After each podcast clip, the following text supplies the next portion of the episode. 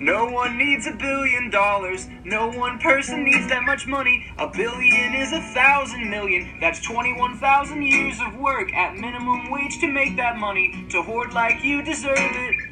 No one makes a billion dollars without exploiting workers. All right, we're live. We're live. And we're live. Um, welcome back, everybody. Or welcome if this is your first time. Happy that you're here. Blessed. We appreciate you. Um, what are we talking about today? The theater.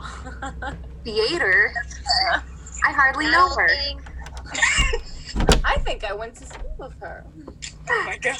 Oh goodness gracious. Um, where to even start? What was what was everyone's first experience? We're okay. We're all most of us. Okay, let me restart that. Like present or former. right either present or former performers um, of the theater where did how what was everyone's first experience Let's in talk the about theater like time. ooh Wow. First experience, I was like nine years old, and it was a church play. Loved the church plays, but it wasn't like a regular like Bible based church play. It was like a, it was more like a morality play. At my old church, there was an original playwright who attended. You know, regular lady. Hi Marie, how you doing? And she wrote a play about like like the average struggle of like an inner city black kid that shouldn't be his struggle. You know, like he like ran away from his family. He was like messing around with the wrong peoples and everything like that. And it was based like his journey back home. Um, and I played mourner number three because unfortunately this world does not love black men. And she showcased that very, very early. Oh, I also want to throw in um, one of our regular listeners gave us a little bit of feedback a day or two ago. So we do want to provide a quick trigger warning during this conversation. Um, at least for me personally, we may discuss things like sexual assault. We will talk about discrimination and um, harassment. So again, thank you for that listener for uh, letting us know and giving us that feedback about putting these disclaimers in the beginning of the podcast, and we will try to implement that more moving forward. that honestly sounds like such a good foot to start on i mean not that there's like necessarily any bad way it's just I mean, mine's pretty stereotypical, so I feel like it's bad. I mean, I was my sister, my older sister was really into theater, so it kind of like also trickled down to me, I guess. I don't particularly remember my first first experience ever with theater. Um, I remember we used to like sing Wicked together as like children, and I like did a program through my school, like, but it was nothing like there was no really like defining moment of like this was my very first experience ever touching this stuff kind of thing. for me, I'm kind of in the same boat, Amelia. Like, it's really hard for me to think of specific things that, like, drew me towards theater from, like, a young age because it took me, honestly, a really long time until, like, seventh or eighth grade before I realized that it was something I wanted to do. Like I went through like every sport in the book trying to like find something that I was good at. And I'm just a clumsy mess. So all of them ended up in me getting hurt somehow. But I know that like I loved growing up like watching Grease. I would watch Grease all the time and I watched Hairspray all the time. It was those two. I just watched those two all the time. My first show that I ever saw, I saw Wicked at Shea's uh, in Buffalo. Like it's weird because that was like the first show that I saw, but it didn't really influence me to like want to do it. Nor was I ever. I never had that Wicked obsession where I like had the soundtrack playing all the time. Like that wasn't. I just feel like once I got around like seventh grade, eighth grade, that's when I started taking some like dance classes because my best friend at the time was like starting to get back into them. So I was like, yeah, I want to try. And ended up doing that and realized early on that I was not really going to ever call myself a dancer as much as I would call myself a mover. And then I, you know, started doing the, the plays and stuff at school, started taking some acting classes, and realized around high school age that acting was something I wanted to do forever. But it was like no defining moment really it was just like the concept of like I really love movies and I love just art. And then it just kind of like tumbled into theaters being the priority art form for me, I guess. But I love art. So yeah. I feel like I have to jump on Kenya's because my first thing was also a church play.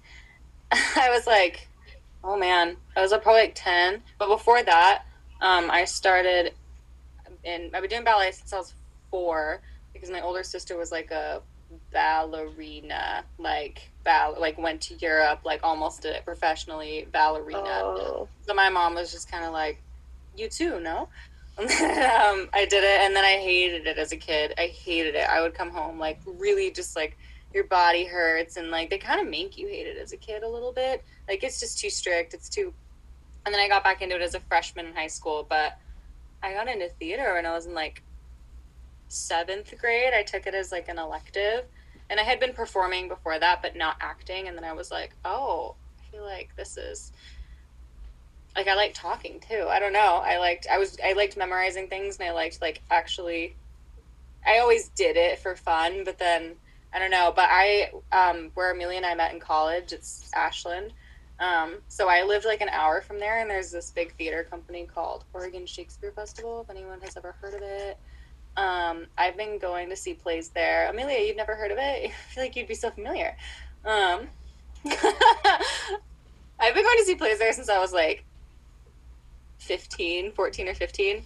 Um, and I was just like blown away. Like they would do these crazy versions of just like like they for being a small town they really did some like iconic things like it's the first time i saw i went to acting camp there in high school they did like an adaptation of like a stage version of wrinkle in time and like the author's daughter like sent everybody a book like a signed book and everything and i was like this is crazy like i am blown away they gender bended like Romeo and Juliet, which isn't crazy, but I mean, like for being a huge big theater company, it's really cool. It was like all, there was an all female cast of. uh I'm gonna get this wrong, but it, it might be Oklahoma, but it might be also something else. Um, so many Shakespeare plays. They just, I was just like amazed, and it was my dream to work there. Um, and then I, I just switched, I just kind of switched it up. But yeah, I definitely got into it very young, and I miss it. I do miss it a lot. I feel like I've always loved theater for what it could be and not what it is or been Yes, necessarily. 100%. That's a great way to put it. Because okay, let's let's take a quick trip down memory lane because memory memory lane because out of all the episodes, this is the one where we're going to be most knowledgeable about because this is what we've studied in college and this is what most of us have devoted our lives to or was like a really big part of our lives. So, going back to when America was first created. And like this is the root of, of it all. I'm like this is the root of it all. Entertainment as a whole, dance, music, theater, all of it would not exist without black folks. Period. And it's just like really upsetting because like the older we get, I mean, you know, all of our first interactions were very like white based shows. I mean, even Hairspray is like told from like a white perspective. And I think that of all the things, like theater is something that we are supposed to be critical about. And that we can be, and we're kind of allowed to be critical about because it's not real life. Because I'm so sick of these fucking conversations happening every time someone is murdered by the police and people treat it like it's controversial or that it's something to be discussed. No, discuss Uncle Tom's Cabin, not the murder of black men. That's not up for discussion. That is murder, period. I don't care if you have a badge or not. Like, that's not no. But you know, talk about King Hedley or Uncle Tom's Cabin because those are also relevant to us today. I'll never forget when I went to go see To Kill a Mockingbird on Broadway like two summers ago, last summer, I don't know. And everyone and everyone in the audience gasped when the jury finds him guilty.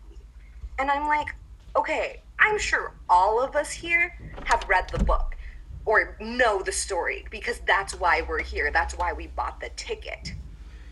All of most of us should also know that this still happens every fucking day, all the time. And it felt wrong to me as just a human being that I stand at a point of privilege just in that to be able to afford a fucking Broadway ticket, which is not cheap, and it's purposefully not cheap. Sitting there and being able to enjoy this story that is still a narrative in a lot of people's lives and just it just felt weird it's become i mean I, maybe it just never changed power. I, I, of course, it hasn't. In the respect of performing for white audiences or writing for white audiences, because majority of the time it's white authors. Fucking hate Broadway. I'm sorry. like I just had Broadway, to dude. had to get that in there. I fucking hate Broadway. I hate everything about Broadway. I hate Broadway. I'm so sick and tired of people trying to like make it to be something so great which is why I'm like, I'm so here for this conversation, Amelia, that you're like putting out here because it's like, fuck Broadway. Here's a fun fact Do you know what qualifies a Broadway theater? The amount of seats it has. Number of seats. Nothing else. Number of seats qualifies a Broadway oh, theater like off Broadway. Off Broadway. Yep. Oh, yep. Okay. And like regional theaters, like it all like qualifies that as well as like regional theaters sometimes like based on the contracts that you're allowed to have put in place. But yeah, Broadway is all just your seats. Yeah, and like also not most theaters in America are like nonprofit because our government doesn't want to give money to the things that we actually could like benefit from. No, yeah. also who makes it to Broadway who doesn't already know a bunch of fucking people or is someone somebody famous's kid? no, it's true. Like I felt so I still feel very inadequate in a lot of like theater spaces because I did I couldn't afford the training when I was younger. Like I wish my mother and okay, this is not like me like blaming my parents for like you know struggling, but like I wish I could have comfortably been like I want to take dance classes and spend all these fucking money on dance classes and voice lessons and all of these things for what? Yeah, to I was, I was as a chorus person because I'm not yeah. seen as like a leading whoever. I was very privileged in that sense where my parents really did give me that option to take classes, and I am forever grateful for that, but also very aware of the fact that not many people get to have that privilege to do that. Um, and I try not to feel bad about it, but it just it just sucks knowing that not everyone can do that, and that it's like part of the game that is theater you know even like a, attending a university and like getting a theater education in that sense like it's all just it's part of this game because it's like honestly there are so many like of course like if you can take a couple classes like master classes or anything like go for it you know? Like learning is great but also like just like talking about it with people and just understanding what the industry is and how it is just like this whole mindfuck game. And just learning i mean i think like something i'm talking about with my therapist right now is the fact that it's like theater does not make you feel very necessary sometimes. But just know that there is a place for you. Um, right now uh, well, I don't want to say right now, but I'm I've I've been very aware of like my privileges as being a white woman who looks younger than her age, who is blonde hair, blue eyed, and I am on the thinner side, and uh, that's just that's who I am, and I won't lie to you. and I don't mean this in any sort of like white guilt way, but like sometimes I honestly and truly feel guilty for the way I was born and wanting to go into theater because I feel like I'm taking away space from other people who deserve it more than me. And that's a conversation I'm having right now with my therapist, but it's just just know that you can do both where you can advocate for things and advocate for people and create space as well as knowing that you're also allowed to take up some space too. Don't let this game make you feel like you have no place, you know? That's really important that you said that. Like, really important. I mean, like, that's the biggest reason why I stopped doing it was because the people there, like, it was a huge game. I started to feel ridiculous. I started to feel like some sort of like, just like, I was like, what am I doing? Like, I looked around and all the people who were getting parts who were better than me, parents were paying for them. I was working three jobs with Amelia, two of them with Amelia. Like, you know, who had time? Neither of us were in shows. We were at the same auditions all the time. Neither of us got cast in shows because they kept those people there till 2 a.m. who didn't work the next day. Like, they were just sort of there, and all the people there were like very set up to do very well in the program. And there was no space. Like, I think I didn't show up to one class because I genuinely pulled an all nighter and I did something, whatever the excuse excuse is. I mean, a faculty member like hated me. Like he just kind of had it out for me or something. But I was like, like, what's the reason you actually hate? Um, it was um We can bleep it out. Was it Eric? Eric Levine. Ah, I knew Yeah. it. Yeah. he was. Yeah, Yeah. piece of shit. The guy hated me, but also Just if- literally if you- just the white mutual, if you're listening, feelings mutual. Yeah, anyways, I'm just saying. I was like, "What is this? Like, this isn't theater. This is this is like you're picking favorites. Like, there were some people in there, Ah, like you know, like that's just it's a pa- game of favorites." I was like, I I'm- love Niagara University Theater. Well, here's the thing. Here's the thing. Liz, you make a lot of good points about how inaccessible theater really is when it like claims to be all of these things, or it should be all of these things. Like again, like I cannot stress how much like the issue is that it it takes resources and money just like anything else, if not more so. It is a money thing. It is a privilege thing, and like even things that are really popular like um, unpaid internships like only a select number of people are afforded the opportunity to do that because they can devote their time without working multiple jobs in order to pay for their things whether that's because their parents give them money or you know whatever to be invested in theater is to also like need the financial backing to help you out and i feel like that's not something that's like very upfront i don't know it just No, I think that's really, yeah, that's a really good way to put it. Because no one, you know, you don't learn that stuff until you're in it. Like, that's like the whole thing. Like, I, for me to get my combat certification, I had to pay like over a thousand dollars. Not only to like stay in a hostel for two weeks, but also just to get the certification. And it only will cost more as I go up in my level. And it's like, it's just stuff like that where it's like, it's all of these things that they, like, it's like anything it's like living in America in general. They just trick you into spending more money on everything because you have no choice. I think that's a, a perfect way to put it. Like it's it's not upfront at all. Kenya, I see you unmute. Click. I see that. I just think it's funny how theater was poor people's entertainment, and now do you want to know No, it costs kidneys and a blood donation Do and a wanna sacrifice to whatever god just to get like a potential callback for like a background character. I just think that's hilarious. guess Cause who made it that way? Guess who made it that way? Take a guess take a guess white people. white oh. men we love capitalism. white man. I wrote a whole ass paper on this. Minnie Maddern Fiske.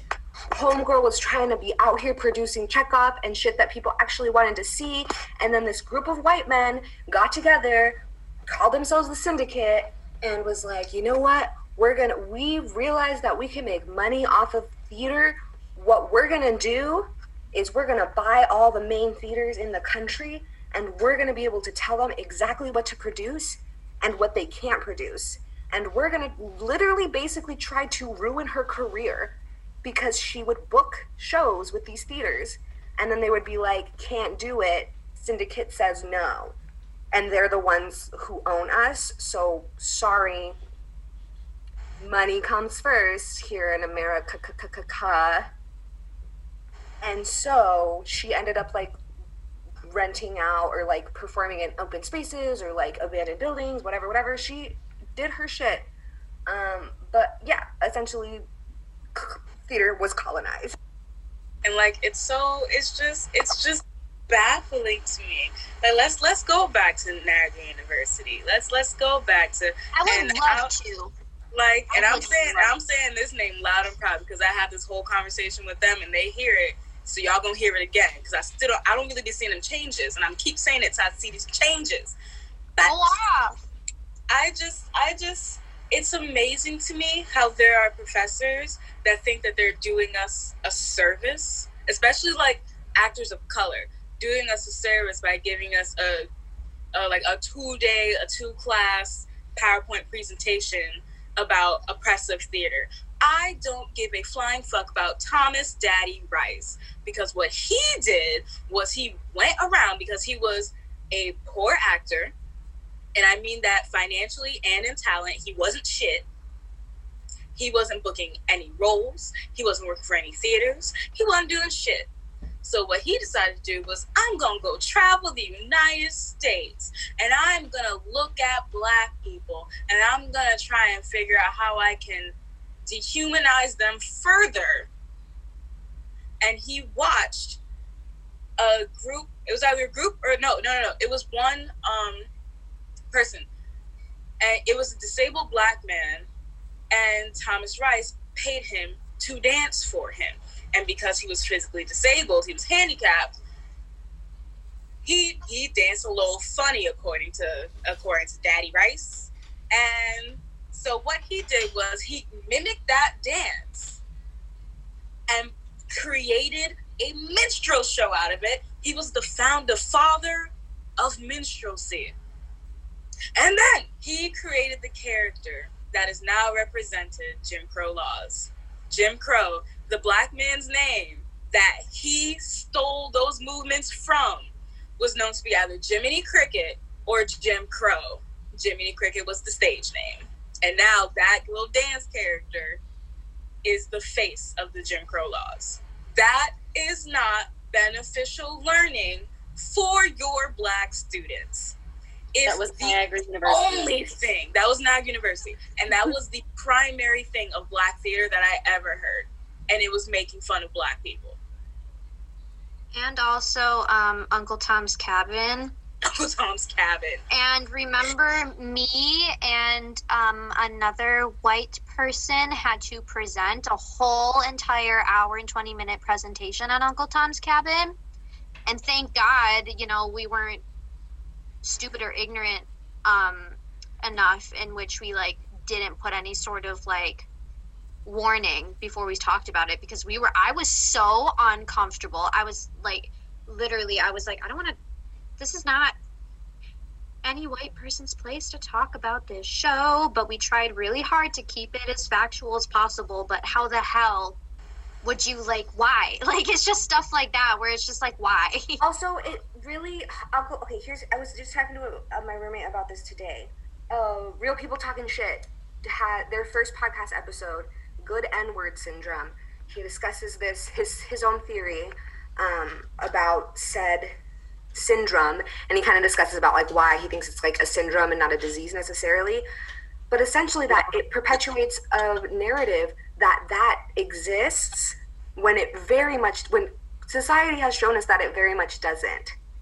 And Uncle Tom he, uh, raised up that narrative that hey, this kind of this kind of enslaved person exists, and like they're good and stuff, and you know they're likable or whatever because they're unthreatening or whatever that means. But he also talks about how Breonna Taylor ha- was essentially the perfect case for being that. That she was sleeping in her home doing absolutely nothing wrong, and even then, people still find, and through no fault of her own, people still find a way to justify her murder. Because that's what it was. It was a murder. And it just goes to show that that story can be harmful because it perpetuates the idea of like yeah you can you know just just do what they say. Just follow the law. Just don't do this don't do that and like you'll be fine. When that is very much not the case and it is a false sense of security that does not exist for people and we need to stop pretending that it does write Side about note. something else Side note: If you if you if you watch and see someone unjustly attacked, hurt, murdered by anyone in uniform, and if if any part of your body thinks it's okay to say, "Well, just follow the law," fuck you. And I'm not, I'm not I'm not going to wrap that up in a bow for you. Absolutely not. First of all, you as a human should recognize that no matter what someone does, another human does not play God. Your police system, who you believe is here to protect and serve, is not here to protect and serve. They're here to maintain and contain. That is their job. Their job is to establish an order given to them by some other higher power. And it usually isn't God, it's usually just the government. It's usually just some ugly ugly person in the chair. So if you see that someone has been murdered and you've seen multiple times that there are innocent people being murdered, if you see that happening over and over and over again and you still think it's justified to say, well, just follow the law, the law is bullshit, it changes every year. That's it for my little side note. That's all. That's all. I said what I said. okay we have chatted quite a bit about the downfalls that we've we've we've experienced and seen in theater. And we also said that we want that we love it for the potential that it could be. So in this time while thing many things are being rebuilt and reworked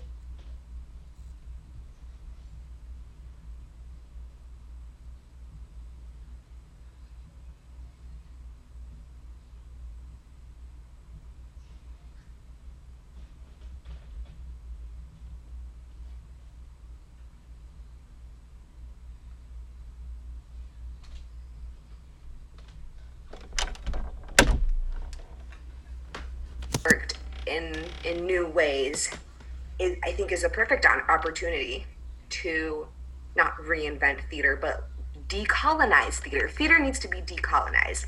That's what it is. I found the words we're putting it on a sticker. Um, Yeah. theater needs to be decolonized. And I, what i mean by that is stop giving white men a typewriter. Stop it. They have no more stories to tell what do stop just stop. Or stop telling not stop giving them the opportunity to tell someone else's story. correct. Please. in in that same vein people of color have stories outside of oppression. And i think that's something that a lot of people forget. Experiences are different and oppression is a part of that. It's difficult for it to not be. Um, but that's not that's not the main personality trait of most people. And it's just really disappointing that people think that that's all there is. And you know like uni- colleges like niagara university and i'm sure many others out there really utilize their students of color to prove a point that is not theirs to make. Bruh. I think a way that they can remedy that is to actually talk to their students or ask. I remember when I was in high school, I did this program, and someone from Vassar came in, a professor from Vassar came in to talk to us. And she was this incredible, it was a clown class, so obviously, like, great shit, right? And it was this black woman, and she talked to us about, you know, we got to do like a little Q&A with her after. I don't remember her name. I just remember that like she gave a lot of insight to what to me to what it would look like to become a professional performer as a person of color. And she said something that I will literally never forget and I try to implement now entering theater in this crazy weird time of setting boundaries for yourself as a performer and as a person and also knowing that one day just because you if you ever do make it to broadway just because you are in a broadway show does not guarantee a career and that you could absolutely be unemployed the next day because broadway shows run based on how much money they make. I don't know if that's like common knowledge but like you know be more chill closed after like a month which is like awesome because that show sucked. I'm so sorry if your favorite musical is be more chill. I highly encourage you to think of the ways it might be problematic. Anyways like as a person of color. Because i remember like in high school being the only person of color in my theater department my roles were very limited. I had to be the other in different instances whatever that meant. Whether that meant being like the kooky director or the maid or the sheep herd like these are all things that I, I actually like played in high school because i wasn't homogenous with everybody. And in a story stories need to be homogenous visually for whatever reason. And okay i'm so going off track. Setting your own boundaries because i really thought that that was like my only place in theater was to you know be the housekeeper or you know do this or do that. And like i had to find my way to those roles instead of just allowing myself to do other things because i can do other things.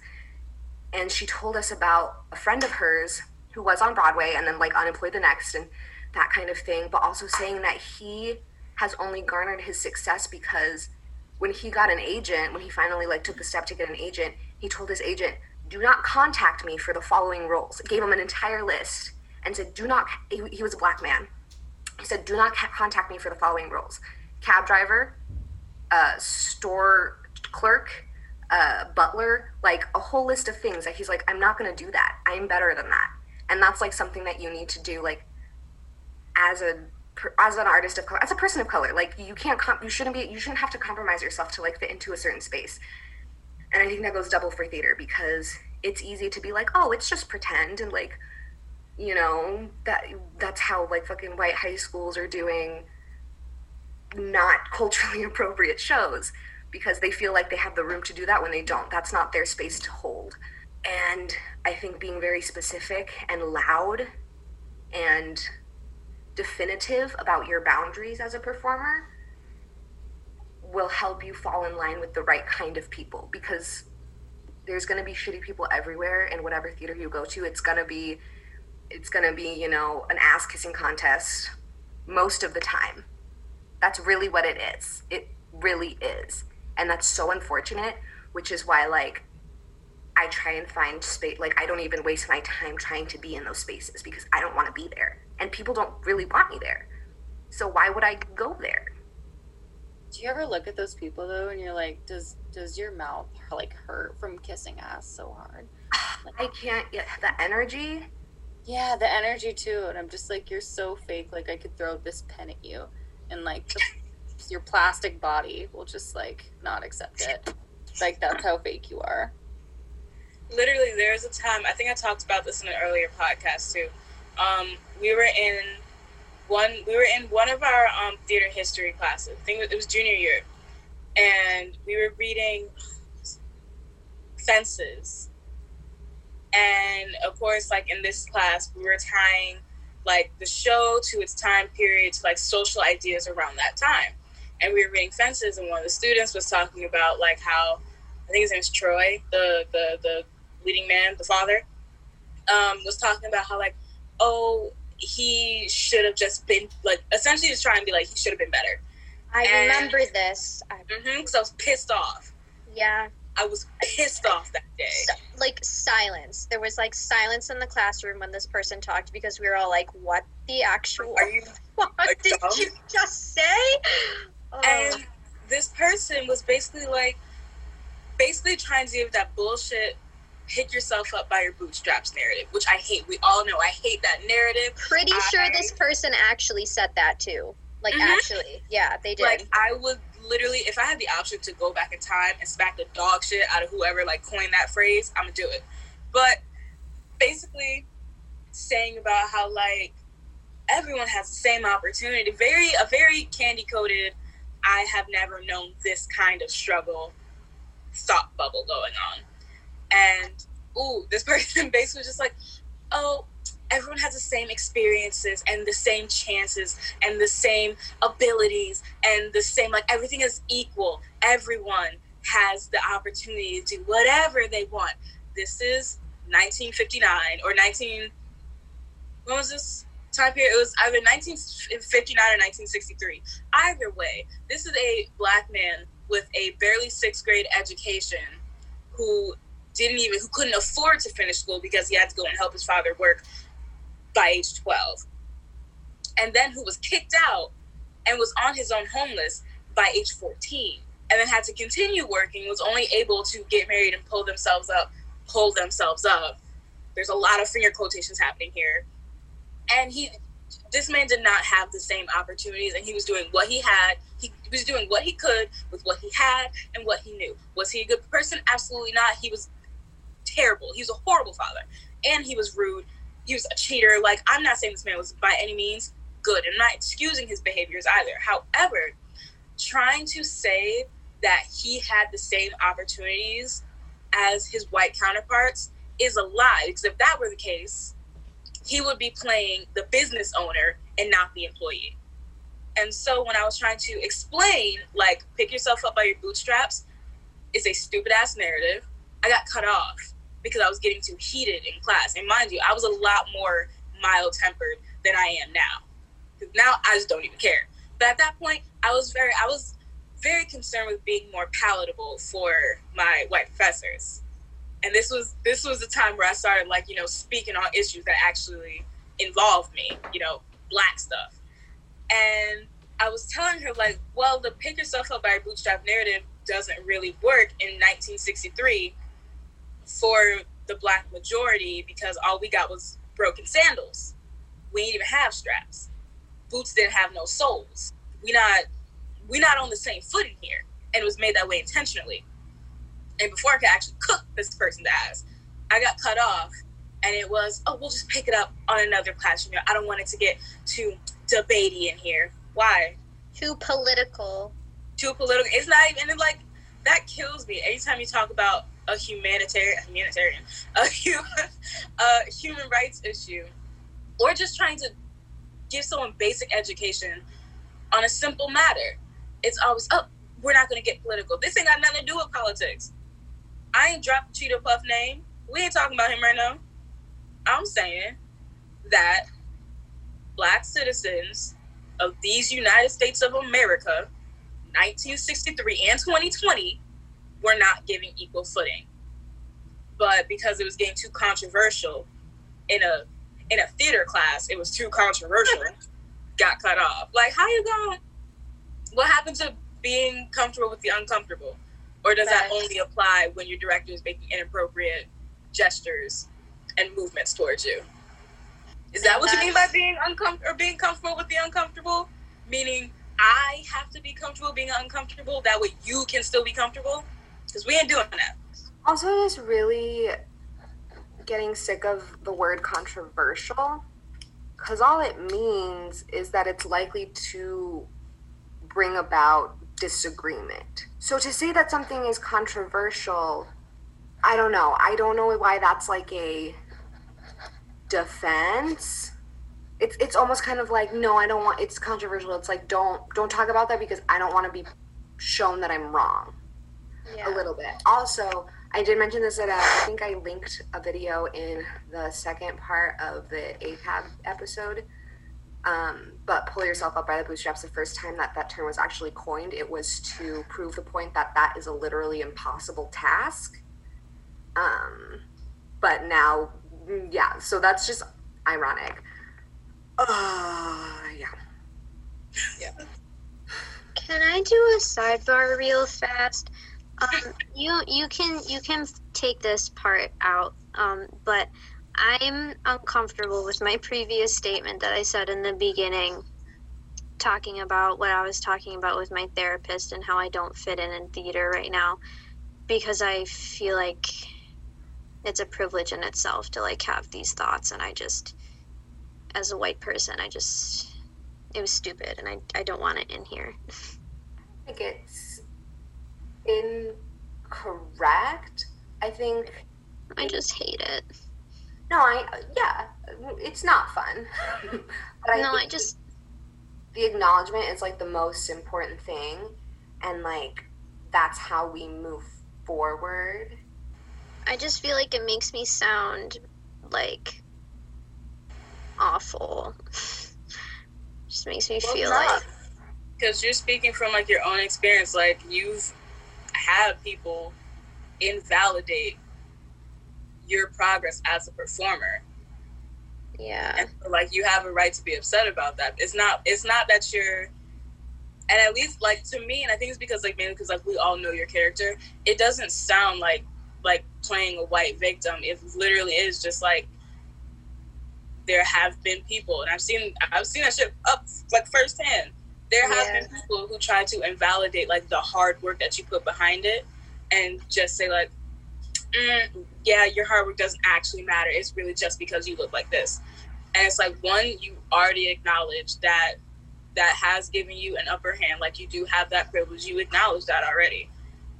However it doesn't invalidate like just like this and this is this is a little psa for the kids. Um looks will only get you so far Yeah. and I mean that in every possible like sense in the theater realm. Like looks will only get you so far, and like you may have more opportunities based on like your skin color, your hair color, your eye color. It like things will vary. However, if you ain't got it, you ain't got it, and that's that's point of period. If you're not putting in the work, you're not putting in the work. And I'm so passionate about this because Heather has put in the work. Right, and it's also like it's like that whole thing. I mean, we had this conversation Don't start crying. before about like what it means to like create space or take up space, and that it, it's not really about creating space for folks because it's like we've already we've always been here.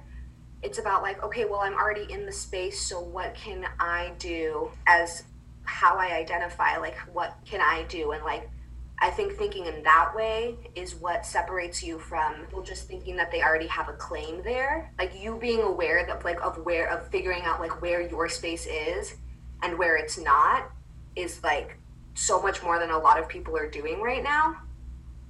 And I think just like in doing that and like setting an example for people, I think that does like make a difference and like does like make an impact because it's like people who identify with you who are also white can recognize that and feel less threatened by that than if like me or Kenya were to be like, knock it off. You know what I mean? Yeah. Okay, that makes more sense. Sorry, I just always I'm not ah I just never want to sound like a white piece of shit. um but I'm sure that will happen at some point and then I just hope that someone slaps me in the face and like tells me to stop. um but it's like yeah, okay. That that makes sense in my head. I just got myself worked up cuz I got nervous that I sounded ignorant. That's valid. I mean, I feel like that's a, a fear like a lot of people have, not just white people, of like of just like sounding ignorant. But I feel like if that's like what's stopping you from like learning more, then like then you're okay. You know what I mean? I keep trying to like start the conversation or like bring the conversation into people's heads of like, okay, what are things that we can do now to begin the process of change and continue the process of being progressive in theater? What are things we can think about? What are things we can actively start doing, especially in a time where theater isn't happening like it used to? Where we have some time to kind of like reevaluate, rethink, rework. And of course, these things can't happen overnight. And I'm not trying to be like, there's a checklist that we can check off things to make it better. No. But it's like just starting the conversation because I feel like no one is talking about it. And everyone is like, hashtag save our stage. And I'm like, no, I want to freaking change it. I don't care about the stage that we have right now. I feel like a lot of the people who are hashtagging Save Our Stage are some of the people who mostly benefit from said stage that has existed before. And I think that better forms of theater do exist and have existed, but they're not as accessible because they lack funding or whatever have you.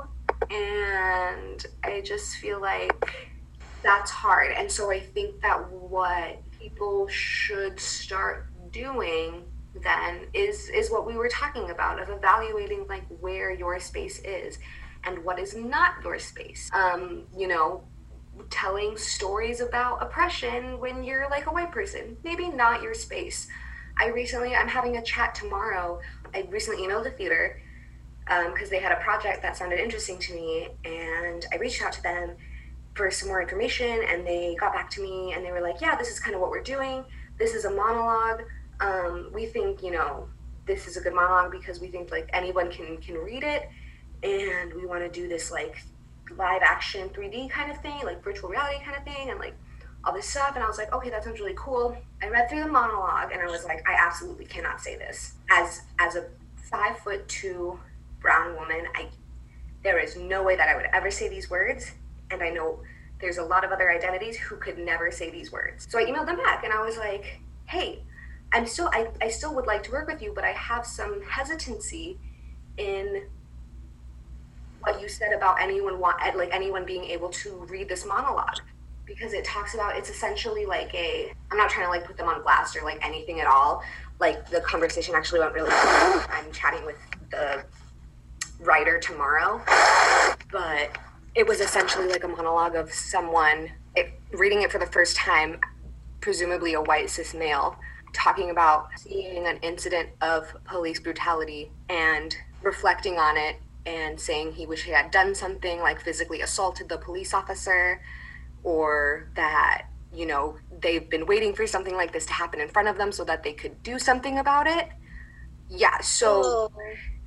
i was like listen i've been in these maybe not as physically violent as not that it was like death was not the end game in this monologue but like that something was happening. Like I have been in an instance where I have seen a police officer stop somebody and be aggressive with them um, verbally, and I st- I just stopped. I pulled out my phone in case something were to escalate, and I just waited until their interaction was over, and I knew that that person was safe, and the cop was like leaving to go do other things, because that's all I can do. As a five foot two brown girl, I I can't tackle a police officer. I can't go up to him and say, hey, what the fuck are you doing? So talk to that person like I don't carry that autonomy. Trans folks don't carry that autonomy. Folks who might be undocumented don't carry that autonomy. So I explained that. And I was like, I don't think it's a bad monologue because I think it can speak to a lot of issues that people who have this mindset have.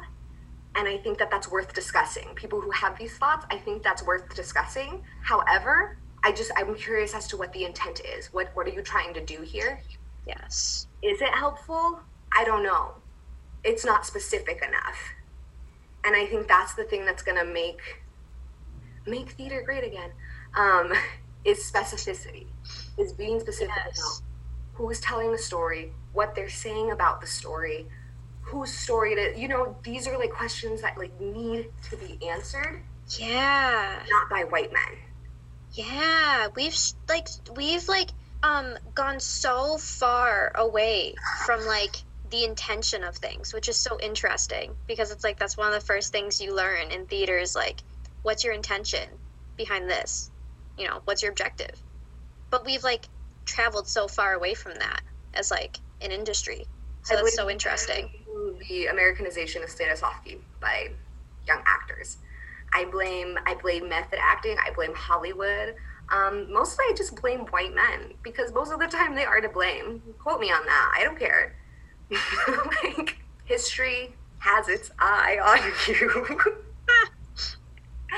and including Lin. Lin is also very problematic. I recently learned that his father is a lobbyist in PR, doing not great things.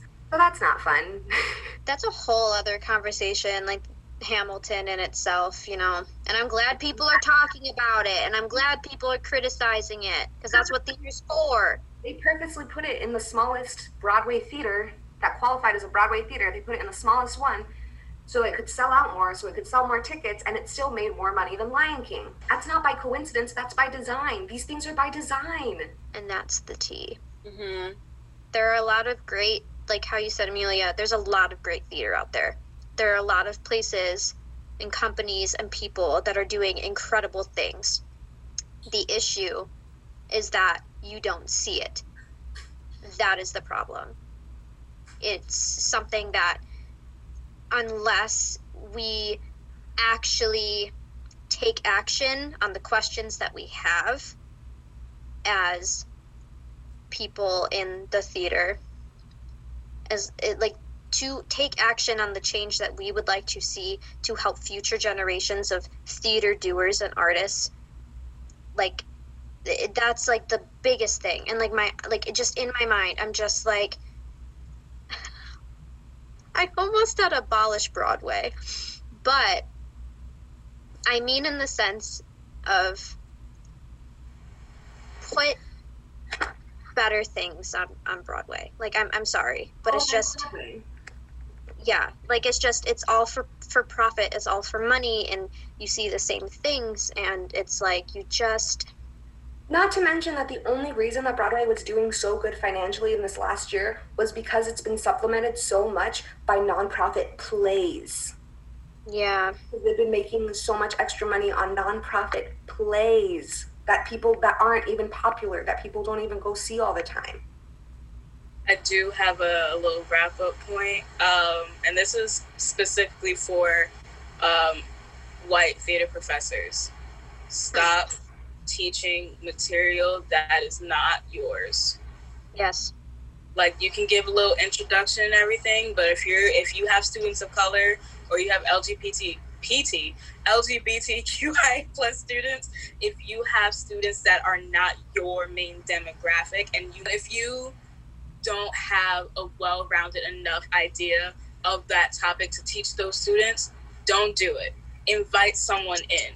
Have the bring up the topic and have the students discuss it amongst themselves. Make it a research project. Do not monopolize theater that is not yours.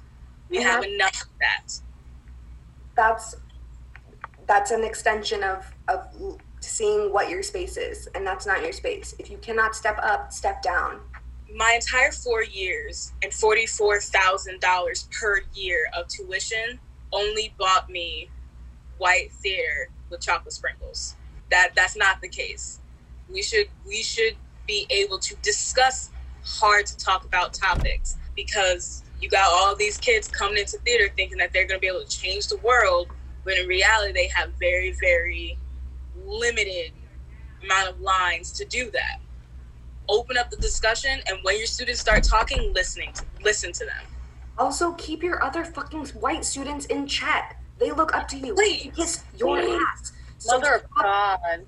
you're telling your other white students that it is okay to have these ignorant views and not have to change them and this is for nag university theater specifically y'all keep telling people to change the world and start with you and like that's the whole thing too like kenya how it's like they and like the people who again like the people who actually try and challenge things and ask questions are the one who end up getting the slap in the face. And like we end up getting like i have so much to unpack in my brain. Um and i think about it all the time. Just like the pure like it just it's it's just mean and messed up and it's like it doesn't make sense but it does make so much sense because it's all a system and the system is working and it's not broken and that is just it sucks so bad It's just annoying because I feel like. Hey, do we remember on our first episode when we talked about flavors of racism? yeah Absolutely.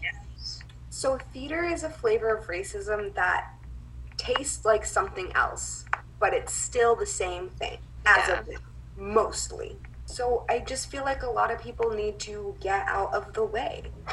Stop Yeah. hiring white writers. Stop publishing. I'm not saying like stop altogether, like all the Caucasians to the back. Um, but essentially, yes, because we don't need those stories anymore. And I think about this paper all the time because it's one of my favorite papers I've ever written in my three years at Niagara about the hero complex, or not necessarily the hero complex, but the I, the the the hero and how he came to be and what qualifies a hero in a hero story. And a lot of the times good- they're self-appointed. Mm-hmm. There's no one saying, "Please save me, sir." They have created the chaos in which they need to save everyone from, and it's just not a narrative we need anymore. And the qualifications of what makes a hero, like theater, also came from aside from stealing culture from enslaved people. Theater also came from storytelling and religion and mythology. I'm sorry, mythology came first. That turned into religion because all the Bible is is just stories. I'm I'm sorry if that hurts your feelings, but it is literally just stories. Parables equal stories. Fictional stories. Make believe. That's not to say that you can't learn from it because that is also the potential that theater has is that you are supposed to learn and art in general is that you're supposed to learn but it is not black and white they are not hard and fast rules everything is subjective let other people tell their stories I'm also gonna throw in here, um, especially in, especially if you go to university for theater, do not let them lie to you and make you believe that your own physical, mental, and emotional health comes second to the stage. That is bullshit. You can't tell a story if you are so exhausted that you pass out. That take care of yourself. There's this weird myth that if you and I believed it literally until like Corona, that makes it that make you feel like like you have to literally break your back and destroy yourself for the stage. You don't have to, okay? You really don't have to because like I'm calling you out again. Showcase should not have been that stressful. that's just another you know form of the way that theater has been colonized is it has been rooted also now in white supremacy the grind culture is real and it is unnecessary rest is an important part of the revolution and take a nap everybody Really please take a nap. yeah. Like Yeah. even if you're on stage, you're doing you're doing your shows and everything like that. Remember, you are still a student. Okay, like you're still a student. Your other classes do matter. Your overall, like your education, does still it's still very important. So don't don't don't try and wring yourself dry just to make your director happy. Because the really really fucked up truth, especially in Broadway, and in like the professional theater world is like Amelia said earlier. The next day you could end up unemployed, and that will not hurt the theater at all. Yeah. it's like abby lee miller says everyone's replaceable Like, Everyone. we could have an entire episode on how entertainment ran from like since the drug the drug the war on drugs started Yes. Yes. Oh my that god. whole era of entertainment is in itself Mm-hmm. really fucked up and created a lot of really fucked up things. Bob Fosse, I'm sorry, bro. That shit wasn't okay. I don't care how famous you are. Like, and that's the thing about like fucking hold people accountable. I don't care how much you love them. Hold them accountable. If you love them so much, hold them accountable. Ridiculous.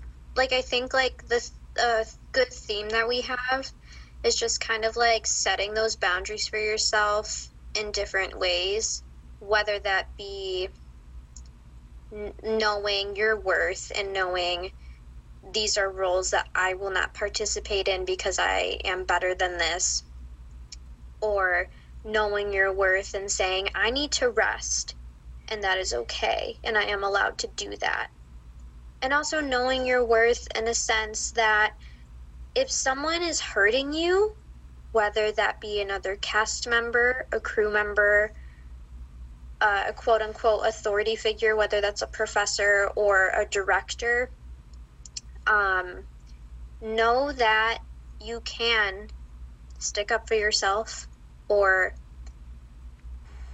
just just know that what you're feeling is is valid I know that in an educational setting, from personal experience, it is so hard to stick up for yourself or leave those situations, you know?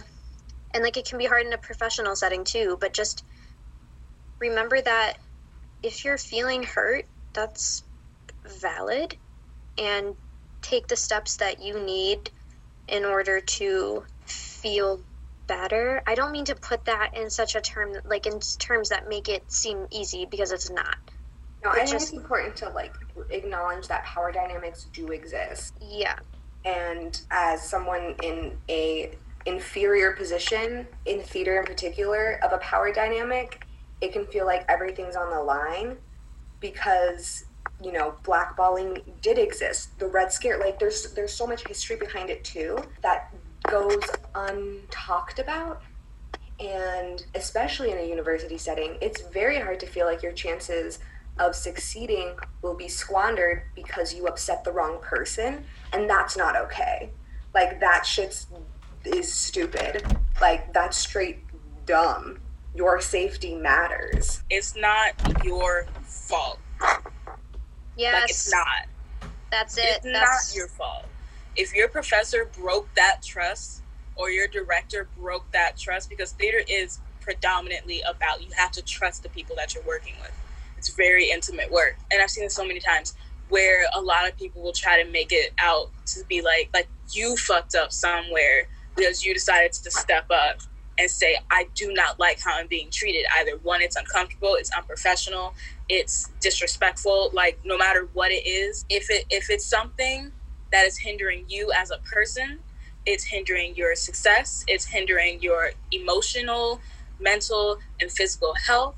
If it is something that is putting you in danger at any capacity, you have every right to go in and say, stop that shit. The victim blaming is strong. Like, don't So do not. This is so much easier said than done. But do not let them make you feel like you are invalid for caring about your safety. Yes If you got to smack the dog shit out of somebody, do it. I'll vouch for you. I don't care. My name is Kenya. I'll vouch. You call me. What's up? Hit me up. I'm so I'm so sick because I've seen so many of my younger classmates coming to me and crying and being just outright hurt because they feel like they can't even go and talk to people in power. And I've seen it too many times where they have gone to people in power and been like, "Hey, this person, this professor, this director, this this student, this stage manager, I am not okay. I'm not comfortable." You know what happens? And they sit back and they go, "Oh, well, just stick it out. It's almost done." No, you do not have to stick it out. You do not have to die for theater. yes Putting that out there point blank, period. Or anything. Yes. Or any goddamn career. Goddamn. Anything. God damn yeah.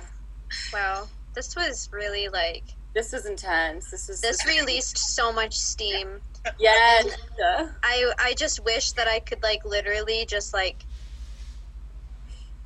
I just just like I just I just can't like I really just I, okay okay sidebar but like not sidebar but sidebar today I was talking with my therapist about how I still tend to um, think about the things that have happened to me and us us um, like during um, our like last year and like for me like my basically more or less my junior and senior year of college and I just I tend to like go down these spiraling thing like these thoughts sometimes like where I've like made myself cry um just thinking about these things that have happened and like my my therapist always has this thing where she's like okay well what do you gain from doing that? Like what um like what is your like intention behind like those feelings? Like what are you trying to get at? And like i was trying to like figure it out because i'm still kind of unsure but i'm not sure if it's like the idea of like wanting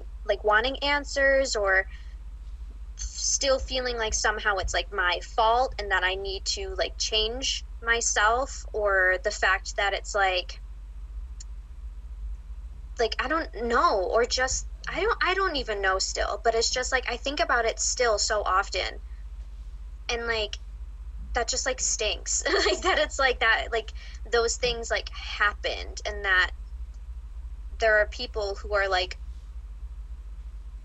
grown ass adults who will just make you feel so awful for like caring about things and like caring about yourself and your own well-being and like if you do something that isn't like part of the goddamn curriculum and you go off and you learn somewhere else and it's like they make you feel like shit for it. outside theater outside theater is a thing too where like if you're doing something and you can't do it outside of like the their their own little thing but also like i mean this is a completely different like thing but also it ties in like the eight the ableism surrounding Yeah. like theater too is kind of like a like them making you think like oh it's your fault that you like i had a friend who had like chronic chronic migraines and she couldn't like go to practices like they kind of just like crushed all of her like hopes and dreams and they were just like made it her fault that because she has this like she couldn't actually like show up and do it. But just like them people should not people should not be making you feel like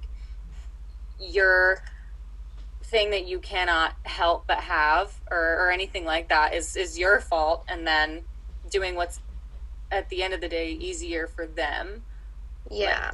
by neglecting like you or like yeah yeah. Yeah. Yeah. It's just like things that I could like literally like I just wanna like just scream from the rooftops about it still because I still just can't get over that it happened. But I also that's what it is.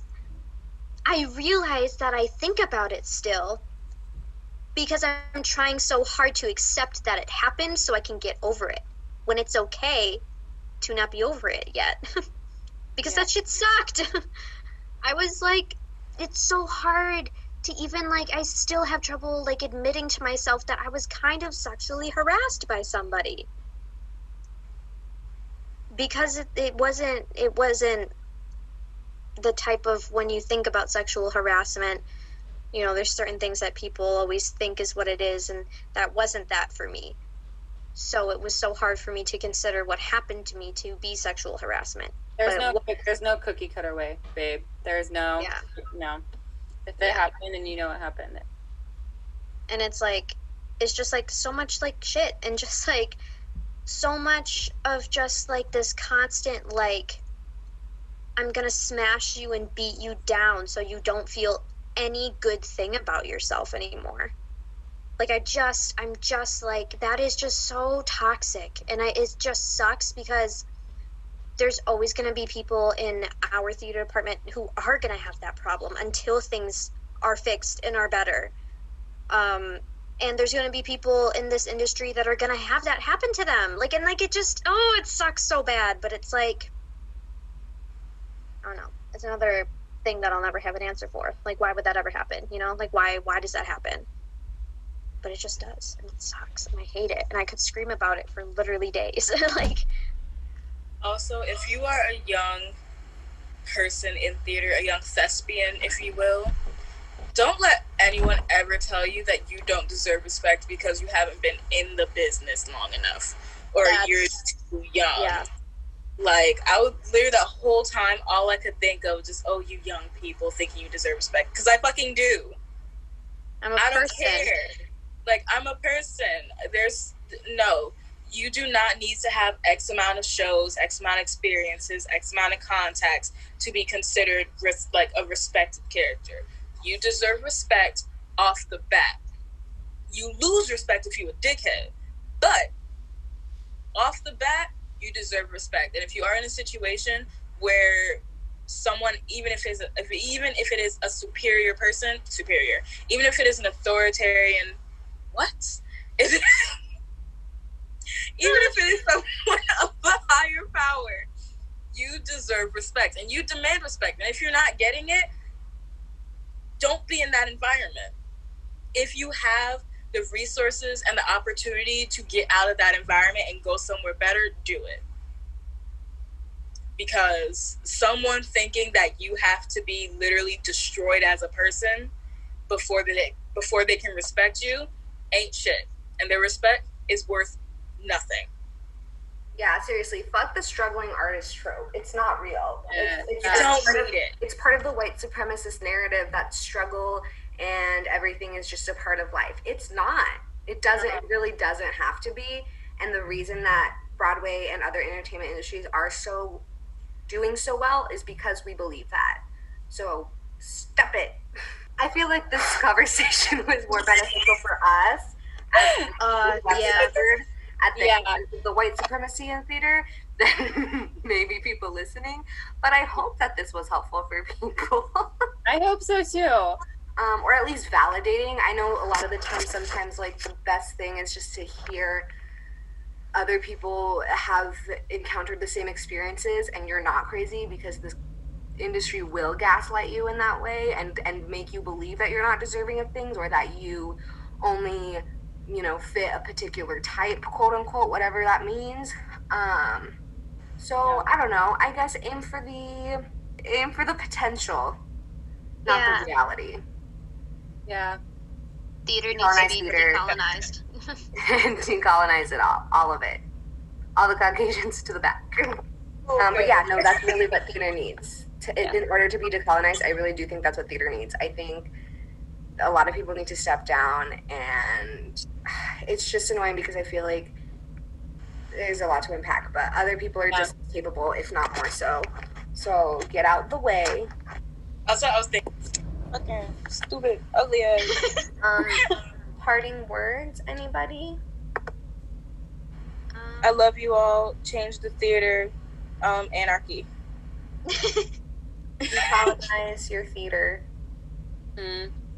stop doing shows meant for people of color if you're not Yes. traffic that can do that. Um, there are a lot of other fucking stories for you, and I'm sure that you could find one. So stop and just like I don't know.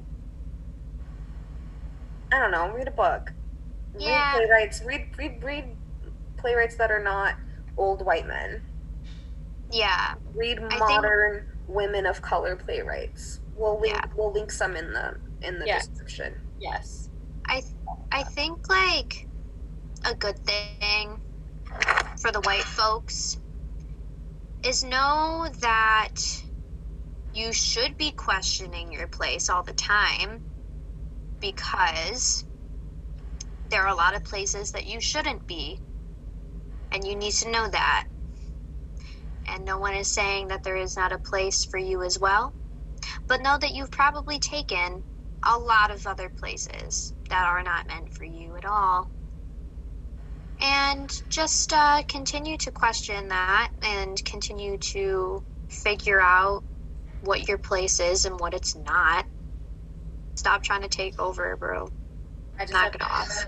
As a prospective or current theater student, please listen to this because I think the voices of people who um, are currently, you know, or have gone through things like that are much, much more uh, helpful to you than maybe someone who is much older than you and you think is uh, very well respected might not be the absolute best person, but just take into consideration um, the words that are said by those who are currently doing something that you may be interested in that you care so much about because we all do, but just sort of how important it is to be able to be careful when navigating the the world of theater and the arts and um, to stick together with those people who are actually there to help you and not benefit.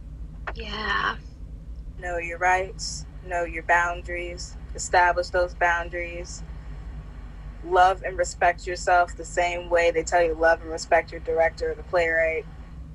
And if they're not respecting you, punch them.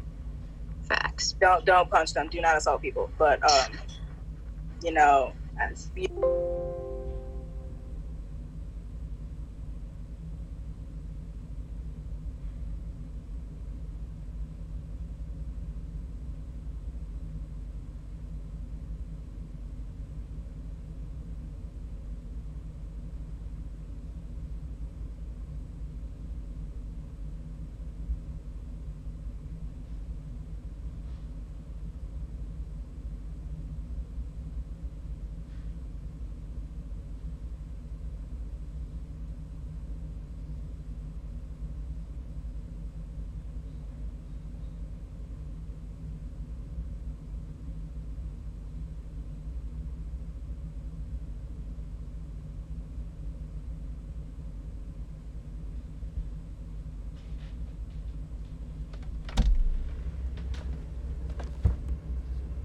You're you're worth more than just the character on the page.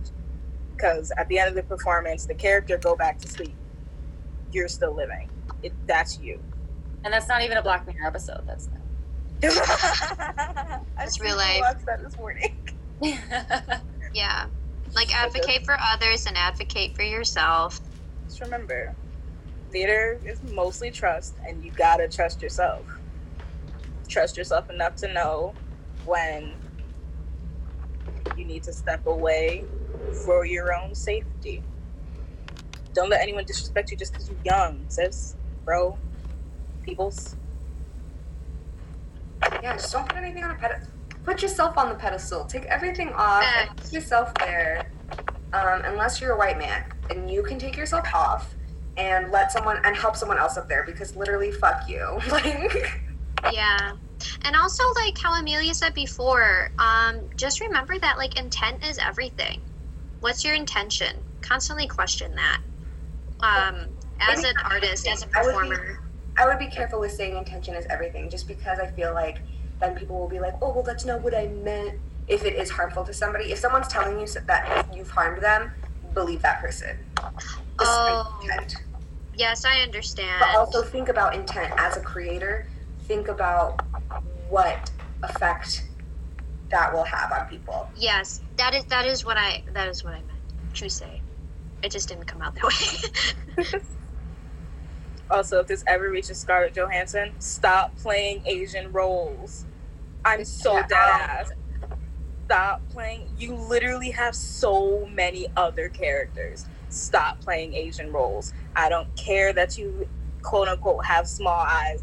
I don't care. Stop playing Asian roles. You are not an Asian woman. Stop it. Stop it. and that was You're Not Special, We're All Racist. I have and that's that the a. T. And that's the T. Follow us on Instagram. Um, and Instagram. Oh, and Spotify. And Spotify at you're not special underscore we're all racist. right, ladies. Thank you. Thank you so much. I feel a lot better. I hope you do too. or work. I Easy tonight. like totally whatever after Taylor Mali. In case you haven't realized, it has somehow become necessary for old white men to tell me how to speak. They like interrupt a conversation that isn't even theirs and are like, speak like you mean it. And like the internet is ruining the English language and they like put my parentheticals, my likes and ums and your nose on a wait list. Tell them no one will take them seriously in a frilly pink dress or that makeup. Tell them they have a confidence problem, that they should learn to speak up like the hyper masculine words who are always the first to raise their hands. Invisible red pens and college degrees have been making their way into the middle of my sentences. I've been crossing things out every time I take a moment to think. Declarative sentences, so called because they declared themselves to be the loudest, most truest, most taking up the most space, most totally white man sentences, have always told me that being angry has never helped like anybody, has only gotten in the way of helping them declare more shit about how they'll never be forgotten like ever. It's like F. Scott Fitzgerald and Ernest Hemingway were geniuses for turning women into question marks. It's like rapes. It's like rapes happen all the time on campuses, but as soon as Jon Krakauer writes about it, suddenly it's like innovative nonfiction and not like something girls are like making up for like attention. And it's like maybe I'm always speaking in questions because I'm so used to being cut off. It's like maybe this is defense mechanism. Maybe everything girls do is evolution of defense mechanism. Like this is protection. Like our likes are our knee pads. Our ums are the knives we tuck into our boots at night. Our you knows are the best friends we call when we're walking down a dark alley. Like this is how we breathe easier. But I guess feelings never helped anybody. I guess like tears never made change. I guess like everything girls do is a waste of time. So, welcome to the bandwagon of my own uncertainty. Watch as I stick flowers in your punctuation mark guns, because you can't just challenge authority. You gotta take it to the mall too. Teach it to do the bend and snap, paint its nails, braid its hair, tell it it looks like really good today, and in that moment, before you murder it with all of the poison in your like softness, you let it know that like this, like this moment is like, um, you know, me using my voice